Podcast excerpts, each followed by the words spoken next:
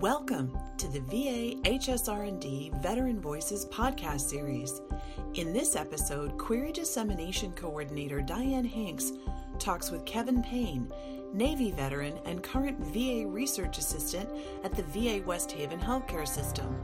They're discussing Kevin's experiences of being a veteran and transitioning into working with veterans on behalf of VA research. I first wanted to ask you about your service and what military branch you served in and where you served and I am a Navy veteran. my Uh, father was in the Navy. Oh, really? World War II. Okay, nice. So I'm a corpsman. Um, a lot of people aren't familiar with the term corpsman, which is a combat medic. The majority of my time, I was with a uh, Marine unit, um, infantry Marine units. That's where corpsmen serve. Uh-huh. Um, so I did deployment 2010 2011 in uh, Afghanistan. Uh-huh. Um, so I'm, I'm a OEF veteran as well. Um, and I spent eight years in the Navy as a corpsman, Uh-huh. and uh, I served. I was uh, in Camp Pendleton, uh, California. There, I worked in the Naval Hospital there, and then a few other clinics, and then came back to the East Coast to Lejeune. My deployment was with uh, 2-6, the unit uh, 2-6, and came back to Connecticut and served with the reserve unit there. Uh, that's where I ended my uh, career. And did you continue? Because I know when my dad was um, similar to yours, he was on an aircraft carrier, and he was an assistant in the uh, operating room. And they asked him if he would, they would pay for him to go to medical school, Right. And he did not do Okay. that. And I think it was because of what he had seen in service. Right, right. Did you think about continuing your medical career after that, or did you just want, like, okay, I've I've done that? Um, I definitely thought about um, continuing, specifically in the you know uh, trauma side, because uh, while I was in, there was a lot of emergency medicine and a lot of uh, trauma care, emergency care.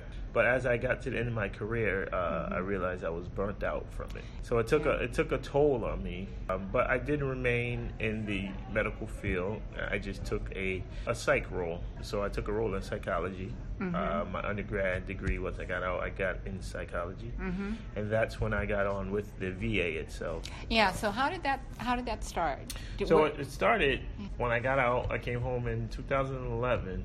My friend already worked at the VA um, at this place called the Errera Center, and it's in uh, Connecticut, uh, West Haven, Connecticut, and it's a community-based uh, community care center for the veterans. for reintegration. Uh, for reintegration, um, they have different programs there, um, and it helps with uh, housing and uh, you know funding and a whole lot of stuff they do there at the uh, Errera Center there. Um, and it helps um, the veterans be a part of the community again. They were looking for research assistants for one project, helping veterans reintegrate back into the community, and this was through motivational uh, interviewing. Oh, Um, so how does that work? so I had to be trained in motivational interviewing. Or- so you take the individual and you highlight their strengths. You know, help them realize what they were doing before um, they met these periods in their life where they felt they couldn't go anymore or they weren't motivated to keep going. So we get them back doing the things that they did, um, they used to do prior to their service. Yeah. Prior to the period that they were affected. So getting them back to feeling more th- um, like themselves. Right, themselves, or you know, more than just uh, uh, peace in, in the community there. Right. From from that point, um, the researcher, Dr. Jack Tsai, asked me to stay on with him, and, and from there I, I did, and then got into many other research projects that I helped him with.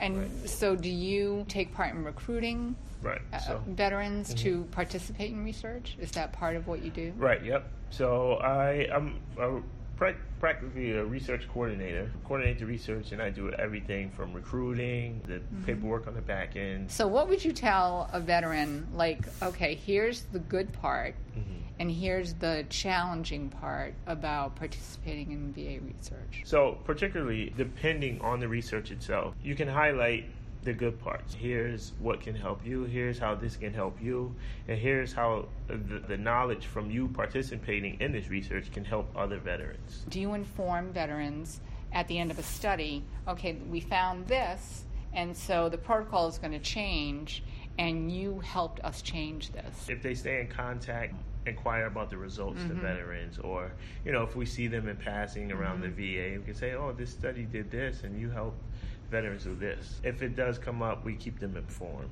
Yeah. um, and if they inquire, we keep them informed about the studies.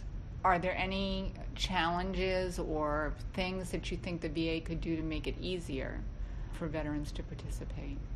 Depending on the population, there, the West Haven VA, Mm-hmm. the population, Vietnam era veterans. hmm So they're uh, a little older. they're a little older, and mm-hmm. the new studies coming out that involves technology, they kind of need their hands held through the study. Sometimes, mm-hmm. you know, some some are computer savvy or technology savvy, so they can get themselves through it.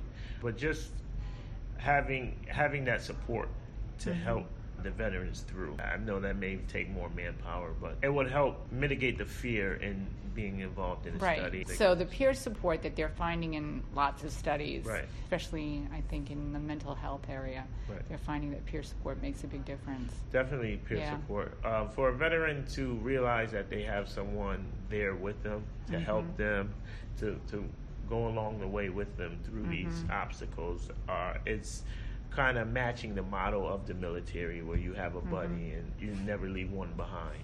Um, Right. Take, taking that mentality through this, the research process. And, um, Right.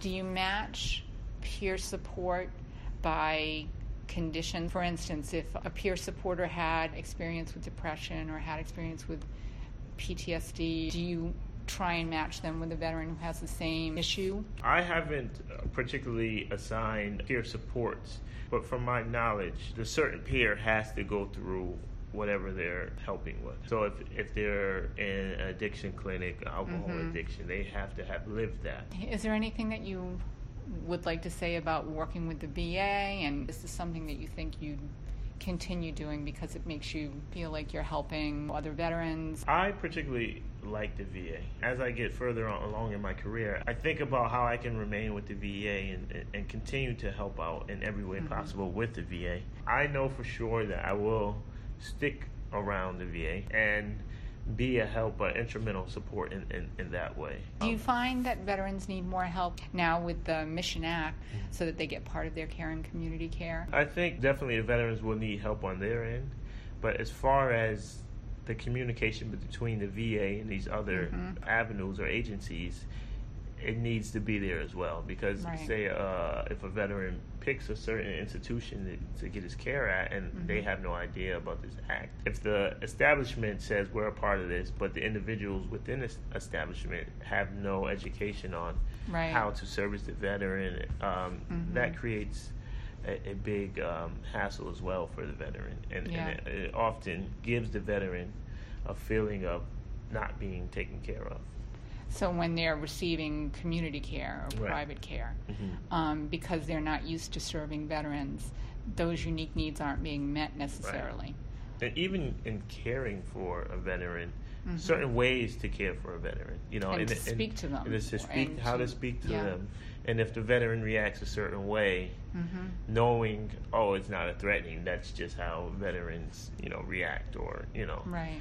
Dealing with that. So education on, on, on that part and uh, that Right. level would be instrumental to, to the success of that program or Yeah. the, the Mission Act.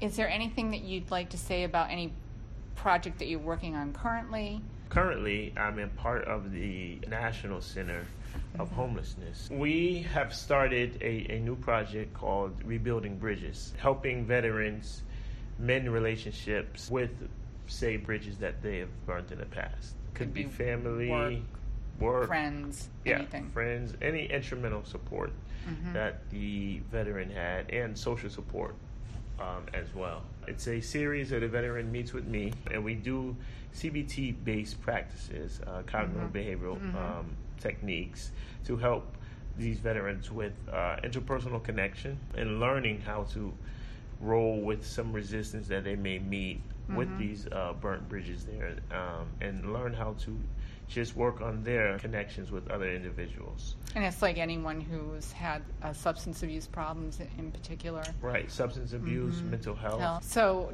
are most of the veterans that you work with, do they have uh, unstable housing? Are they homeless or Right. So they're either in transitional housing or you know just getting into their own home through supportive housing from the VA. So yeah, they they need help in in that way as well. and that can be a frightening period. Right. And on top of that, you feel alone. You, you Yeah. don't feel connected with any of your supports Right. that you, that you were Right. used to. Uh, Because I imagine even on the streets there is support. Right. Uh, because you're living with other veterans or other people that are Other on the streets, there. and all of a sudden you're in a place where you're Right. all by yourself. Right, you're you're So- in this place that's good for you. Yeah, you know, but new and over your head, strange. but it's also new and strange. With the support system, they're able to Mm-hmm. maintain that, or else it may possibly return back. Right, To the right. where- where because it's what they kn- know and they feel more comfortable. Right. So, and a lot of these individuals that I, I meet with, they're ready. They're ready to change and Right. they're ready, but it's just it's just hard They for need them. help. Yeah, they need help. So it makes it all the more important to have somebody and and so much more important to have it be a veteran Right. who understands exactly Mhm. how it feels Right, right. to be in charge, to be in control, and then to have that taken away for whatever reason, Mhm. whether it's mental health or physical injury or both, um, and to just all of a sudden feel helpless. And and then uh, part of the rebuilding bridges is it's okay to be vulnerable Yeah. and, and ask for help. You know, and Yeah. reach out to these individuals that can possibly help you or continue to help right, you. Um, and with you not taking it for granted. right. And then what they can do is turn around and do the same thing for someone else. Right. So Right. Right. So Yeah. it, it, it works. It's like a snowball effect there. Another project in the works um, with the National Center Mhm. um, uh, with uh, Dr. Jack Tsai being a director. Mhm. He's want, he wants to implement uh, a money management um, for veterans uh, Oh. intervention. Oh, that's a great idea. Right. So um, Yeah. a lot of a lot of the veterans they get you know the disability Mhm. and, and um, other stipends and, and don't necessarily know how to manage their money um, Right. properly.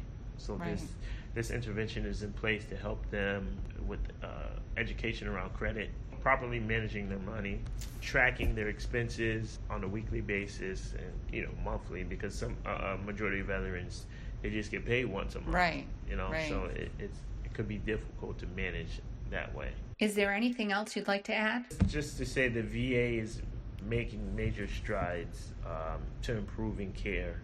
I, I just would like to see the VA continue to uh, make this stride, make those innovations that will help Mm-hmm.